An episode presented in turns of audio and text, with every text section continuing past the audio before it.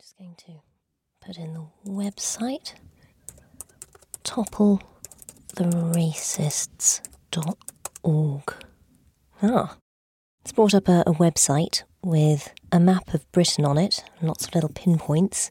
Topple the racists, take down statues and monuments in the UK that celebrate slavery and racism. We believe these statues and other memorials to slave owners and colonialists need to be removed so that Britain can finally face the truth about its past and how it shapes our present. I'm just zooming in on one in the middle Cecil Rhodes, Oxford.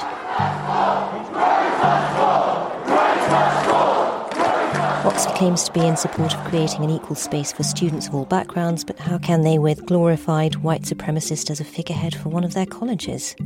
Just moving further west, Shrewsbury, statue to Robert Clive, otherwise known as Clive of India, is celebrated on a plinth in the main square of Shrewsbury. Clive played a central role in seizing control of a large swathe of Bangladesh, Bhutan, India, Maldives, Myanmar, Pakistan. Another one of these? Birmingham, Robert Peel statue in Edgbaston. Robert Peel created the modern concept of policing, which has disproportionately targeted the poor and ethnic minorities worldwide for centuries. Controversial? Bristol. Edward Colston was a slave trader. Now his statue is underwater. Blub.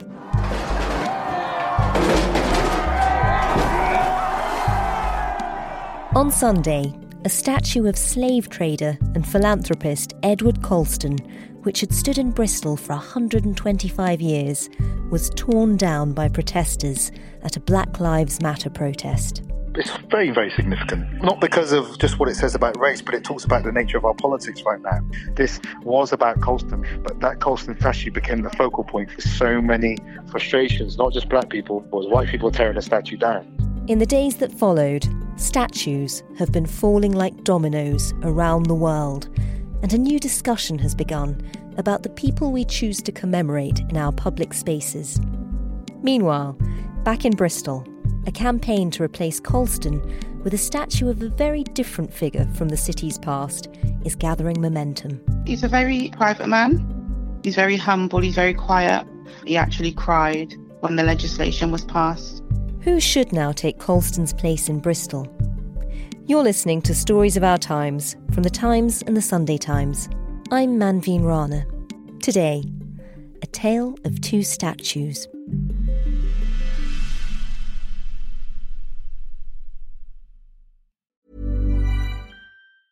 I'm Sandra, and I'm just the professional your small business was looking for. But you didn't hire me because you didn't use LinkedIn jobs. LinkedIn has professionals you can't find anywhere else, including those who aren't actively looking for a new job but might be open to the perfect role, like me.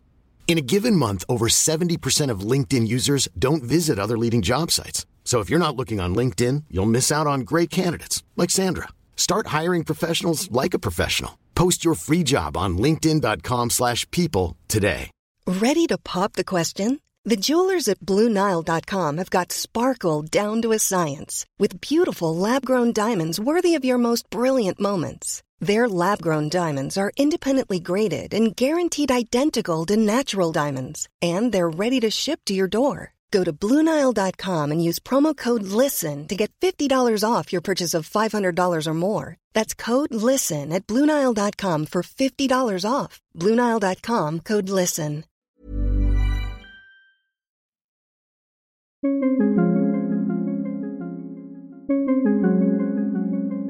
A friend of mine sent me the front page of a Brazilian newspaper. It's on the front page. You're kidding.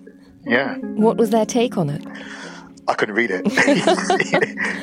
Marvin Rees has been the elected mayor of Bristol since 2016. it is an incredibly large moment. And I've been saying, you know, whether you agree with it or not, it's an incredible moment. Did a small part of you cheer as you watched? Well, I wouldn't say I, I cheered. I just recognised the moment. And uh, what I would say is that the statue's been an affront to me, and I don't mourn us not having a statue to a slaver in the middle of the city with a plaque on it that describes him as a wise and virtuous son of the city. I, I- I don't think It takes too many steps of imagination to step into the shoes of someone who's looking at a place of honor being given to someone who would have abused, exploited, kidnapped, enslaved people that look like yourselves. And also, even worse than that, the danger of it just being there as background noise that you've just grown accustomed to, that unquantifiable price it pays for you, and you know, and the, the difficult to define impact it has on your relationship uh, with the city in which you were born and grew up.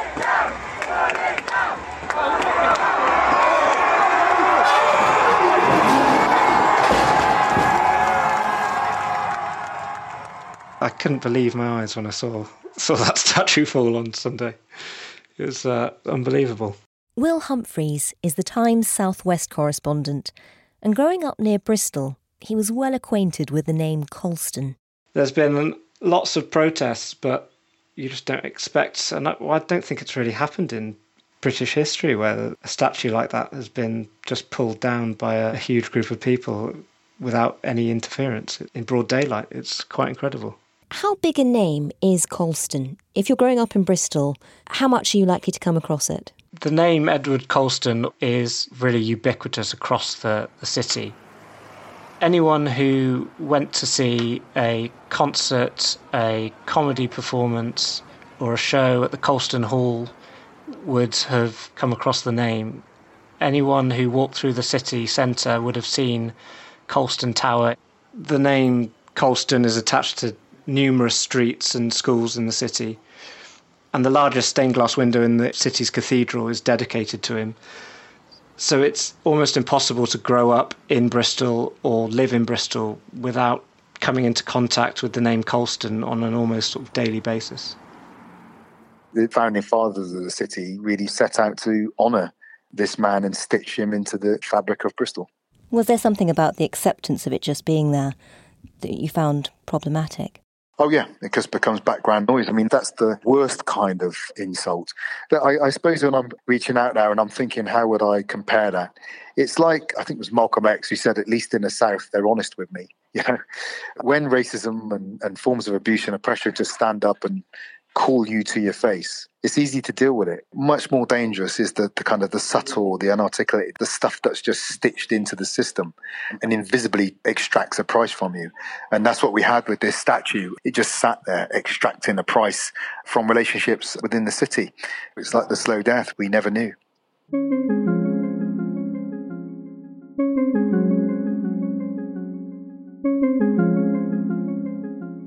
So, tell us about the man at the centre of the row. Images of the statue being brought down have gone around the globe, but who was the man the statue commemorated? What do we know about Edward Colston? Edward Colston was the son of uh, a long line of merchants in the sort of Bristol area, stretching back into the 15th and 16th centuries.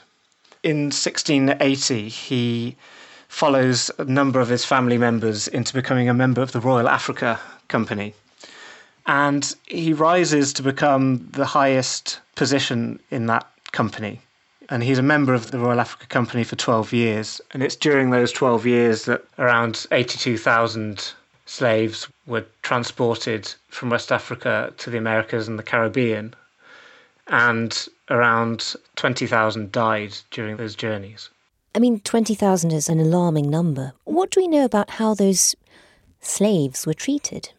It was a system which treated the enslaved Africans as cargo goods, which could be thrown overboard if they had, I mean, be seen at the time as being spoiled by disease or injury, wow. or just the need to make sure that rations lasted the journey. And there are examples in the historical record of companies claiming against their insurance for the loss of slaves that had to be thrown overboard.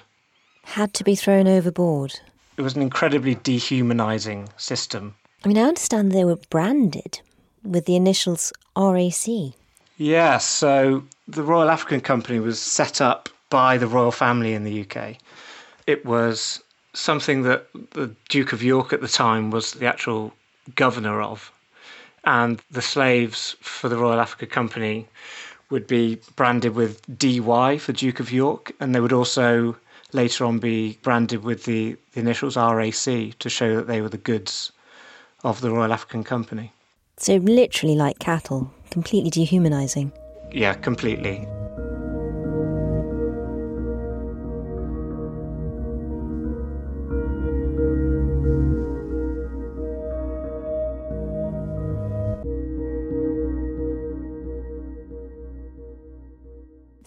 Was Colston viewed in his own lifetime? What did people say about him? Colston, towards the end of his life, devoted a huge amount of his time and money to giving to charitable causes, which in today's money is around sort of 25 million pounds. And most of that goes to the setting up of schools and almshouses for the old and poor houses. And it has to be remembered that despite his charity, it was a very specific form of charity. He was a high Anglican. He didn't like Catholicism. And so there were a number of stipulations that were put on his charity that meant only certain people could accept his school places or places in his almshouses. But nonetheless, in his time and after his death, he was seen as basically the greatest benefactor towards the city of Bristol that there had been in its history. Now, historians would say, well, we have to be a bit careful about that. It's not unbound philanthropy. My white heritage family have been in the city for centuries, and my great great backbone grandfather born in a workhouse in Bristol. Many white people in Bristol did not benefit from the many billions of pounds worth of business that were flowing around in Bristol. So, not just as a black person descended from Jamaican enslaved Africans, but also a person of white working class, I guess you'd say, peasant, poor British heritage. I'm a little bit skeptical of celebrating the lives of wealthy Bristolians and British people who I don't think really serve the interests of my white heritage family. The statue of Edward Colston had been the source of tortured debate in Bristol for many years. In 2018, it was proposed that a plaque detailing Colston's links with the slave trade, as well as the fact that his philanthropy was only destined for particular members of society, should be added to the statue. But this was met with resistance, particularly from those in charge of maintaining his charitable legacy, and ultimately, nothing happened. Until this Sunday. I think the fact that the wording of a small plaque being added to the statue had gotten into such difficulties made people think that they would never had a realistic chance of removing the statue by democratic means. Because a lot of people in the last couple of days have said they didn't agree with him as a character, but they disagreed with the way the statue was brought down and that it should have been done through democratic means. But it sounds like that wasn't really working that is what the many people in Bristol who felt that something needed to be done to either contextualize or remove the Colston statue said that the democratic system was not working for them. And what are people in Bristol saying about it now, from the people you've spoken to? Well, it was very interesting when I went down to the scene the next morning, and debates were raging between Bristolians about the rights and wrongs of what had been done it wasn't easily demarcated lines. I listened in on a debate between a mixed race man who told me he was half Guyanese. He had lived in Bristol all his life and he was outraged that the statue had been brought down. He thought that it should be there to teach the people of Bristol about what Edward Colston had done. I also talked to many other people who felt it had to come down and that people who had been calling it for it to come down had not been listened to for too long. On Thursday, Bristol City Council retrieved the statue from the harbour. It was taken to a secure location where it'll be held until it can be exhibited in a museum. I think that most people, now that it's fallen, are of the view that it would be right and fitting that this part of Bristol's history is now commemorated in a museum now Bristol has an opportunity to decide what it wants to represent the city's past, but also its future. It's that time of the year. Your vacation is coming up. You can already hear the beach waves, feel the warm breeze, relax, and think about work. You really, really want it all to work out while you're away. Monday.com gives you and the team that peace of mind. When all work is on one platform and everyone's in sync, things just flow wherever you are. Tap the banner to go to Monday.com. Ryan Reynolds here from Mint Mobile. With the price of just about everything going up during inflation, we thought we'd bring our prices down. So to help us, we brought in a reverse auctioneer, which is apparently a thing. Mint Mobile unlimited premium wireless. Have to get 30, 30, bit to get 30, bit to get 20, 20, 20, bit to get 20, 20, bit to get 15, 15, 15, 15 just 15 bucks a month. So, Give it a try at mintmobile.com slash switch. $45 upfront for 3 months plus taxes and fees. Promo rate for new customers for limited time. Unlimited more than 40 gigabytes per month slows. Full terms at mintmobile.com. Hiring for your small business? If you're not looking for professionals on LinkedIn, you're looking in the wrong place. That's like looking for your car keys in a fish tank. LinkedIn helps you hire professionals you can't find anywhere else, even those who aren't actively searching for a new job but might be open to the perfect role. In a given month, over 70% of LinkedIn users don't even visit other leading job sites. So start looking in the right place. With LinkedIn, you can hire professionals like a professional. Post your free job on linkedin.com slash people today. It's been a remarkable week for Bristol. With the Colston statue now removed, there's a vacant plinth in the city centre, and the proposals for who should replace Colston have centred on a very different story in Bristol's history. Hello, Mandy. How are you? Hello, hi Kerry. Thanks so much for doing this. It's been a heavy few days, I think. Yeah, I bet. Kerry Andriana is feeling a little overwhelmed by the week's news and by the renewed interest in her grandfather. I'm a handbag designer from Bristol. I run a handbag brand called Amshella, and I'm the granddaughter of Roy Hackett. Along with his colleagues, civil rights campaigner Roy Hackett, now aged 91, played a pivotal role in the UK's civil rights movement in the early 60s. And this week, tens of thousands of people have signed petitions calling for those campaigners to be honoured in Colston's place. How old were you when you realised that your grandfather was a remarkable man? He's a very private man. He's very humble. He's very quiet. Around the age of 15, 16, I became aware that he was someone of stature, but I just still at the time I didn't really understand it. My grandfather had set up the West Indians Association with some of his colleagues, Owen Henry, Audley Evans, Prince Brown, Guy Bailey, and Paul Stephenson to assist people of colour One day, they're approached by a man. who had been denied a position as a bus driver working for the Omnibus bus company here in Bristol. As more people came forward with similar stories, it became clear The bus company had a policy then of not employing blacks or Asians or anyone of ethnic minorities. In America at that time, you had the civil rights movement going on, Martin Luther King and Malcolm X. It was that same type of era. So, inspired by Rosa Parks and the Montgomery bus boycott in Alabama just a few years earlier, they came up with a plan. 18 year old Guy Bailey had just arrived from Jamaica and wanted to work on the buses. So the group arranged for him to respond to an advertisement for a bus conductor in Bristol's Evening Post and document what happened. In 2013, Bailey told the BBC that when he arrived for his interview, When I got into the reception, the lady at the time I can remember said to the manager, "Oh, the, the two o'clock appointment is here," something to that effect, and and he's- black. And I heard the manager said something like, "Tell him all the vacancies are, are, are taken, and there's no more." And that was that. I was very disappointed. So they staged a boycott of the buses. Bristol's 3,000 strong West Indian population joined in. And then the students joined them. And wherever they were going, they would just walk. Until It gained national momentum. the late Tony Benn was the MP at the time.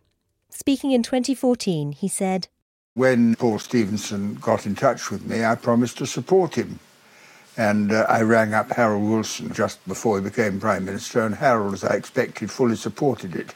under pressure, the company and the union tried to defend the policy. Well, we don't want them on there. That's the main reason.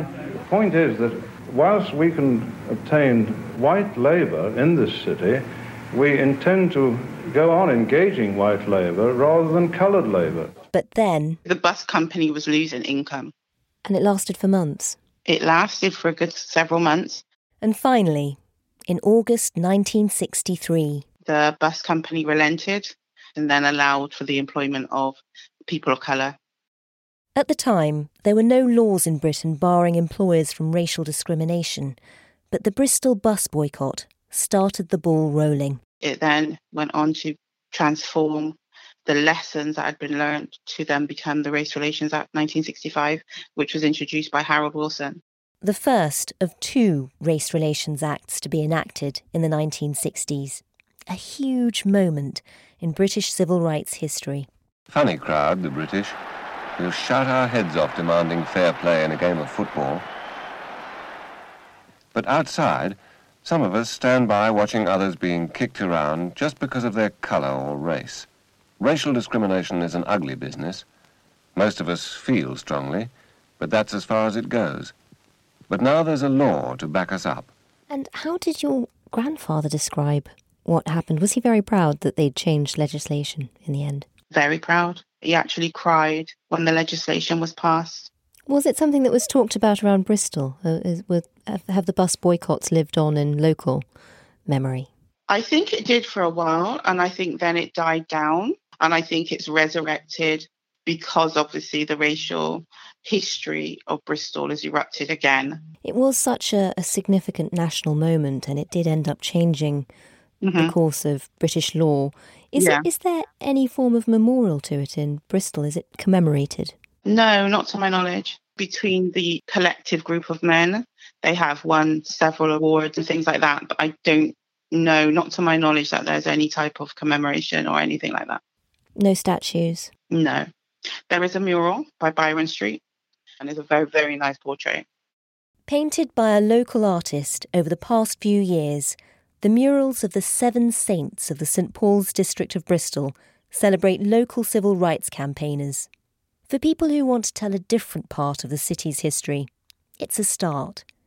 But another name still looms large. Colston's name is all over Bristol, while the civil mm-hmm. rights movement has relatively little to remember it around the city. Are you hopeful that that might change?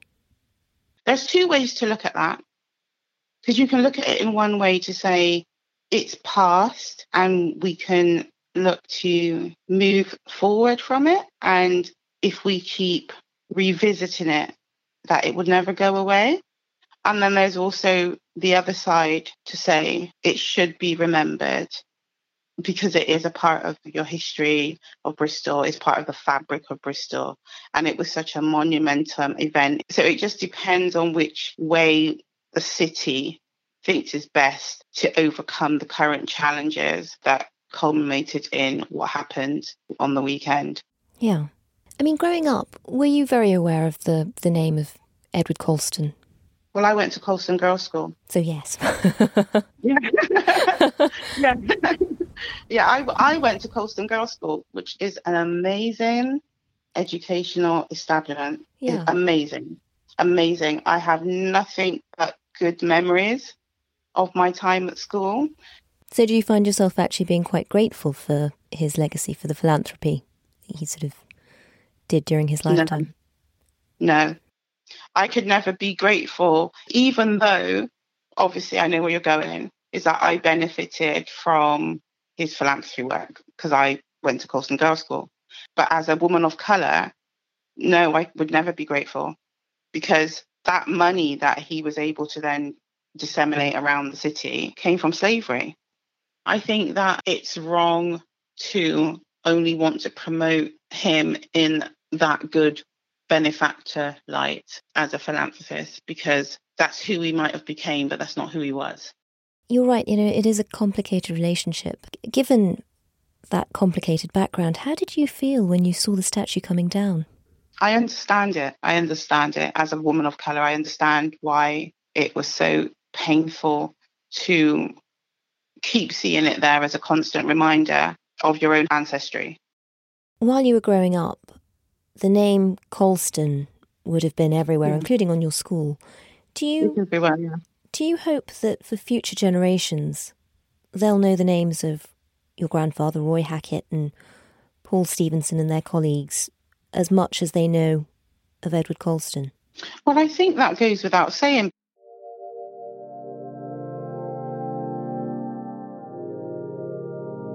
With the removal of the statue, do you worry about preserving the history of the city? No, I don't worry about the history of the city. The statues don't tell us history. Museums tell us history. Books tell us history. The statues are there to honor people. And actually, the story of Bristol is now captured in what happened to that statue as well. That date will go down as part of Bristol's story and part of Bristol's journey. Is that an important new layer of history? I think it's, a, it's very, very significant. Not, not because of just what it says about race, but it talks about the nature of our politics right now. This was about Colston, but that Colston statue became the focal point for so many frustrations, not just black people, was white people tearing the statue down. That statue became a focal point for lots of frustrations with the political system that people believe cannot or will not be a channel for their frustrations. And historians need to understand that. And dare I say, politicians need to understand it. You can't just stand up saying it's mindless vandalism without stepping up to try and understand. Since Sunday, statues around the world have been taken down, either by local authorities or torn down by protesters, as citizens seek to have a greater say about those venerated in public spaces. Overnight, protesters in Richmond, Virginia, tearing down a statue of Jefferson Davis. Breaking overnight, the statue of Christopher Columbus beheaded in Boston. This study of King Leopold II of Belgium was quietly removed by workmen today. And Robert Milligan was today removed from his prominent place outside the Museum of London Docklands. Breaking news out here on the south lawn of the state capitol. They have just torn down the statue of Christopher Columbus.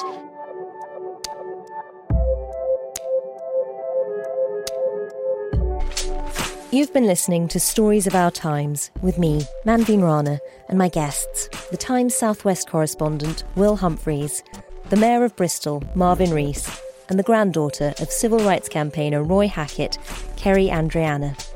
You can read more of Will's work at thetimes.co.uk or in print. The producers were James Shield and Edward Drummond. The executive producer is Leo Hornak, and the deputy executive producer is Poppy Damon. Sound design was by Carla Patullo, music by Breakmaster Cylinder. If you liked what you heard, please do leave us a review. You can subscribe for free. We're on Apple Podcasts, Spotify, Acast, and more. And in these uncertain times, you can keep up to date and well informed on the coronavirus and so much more every day with a digital subscription to The Times and The Sunday Times. Visit thetimes.co.uk slash subscribe to find out more. Have a good weekend.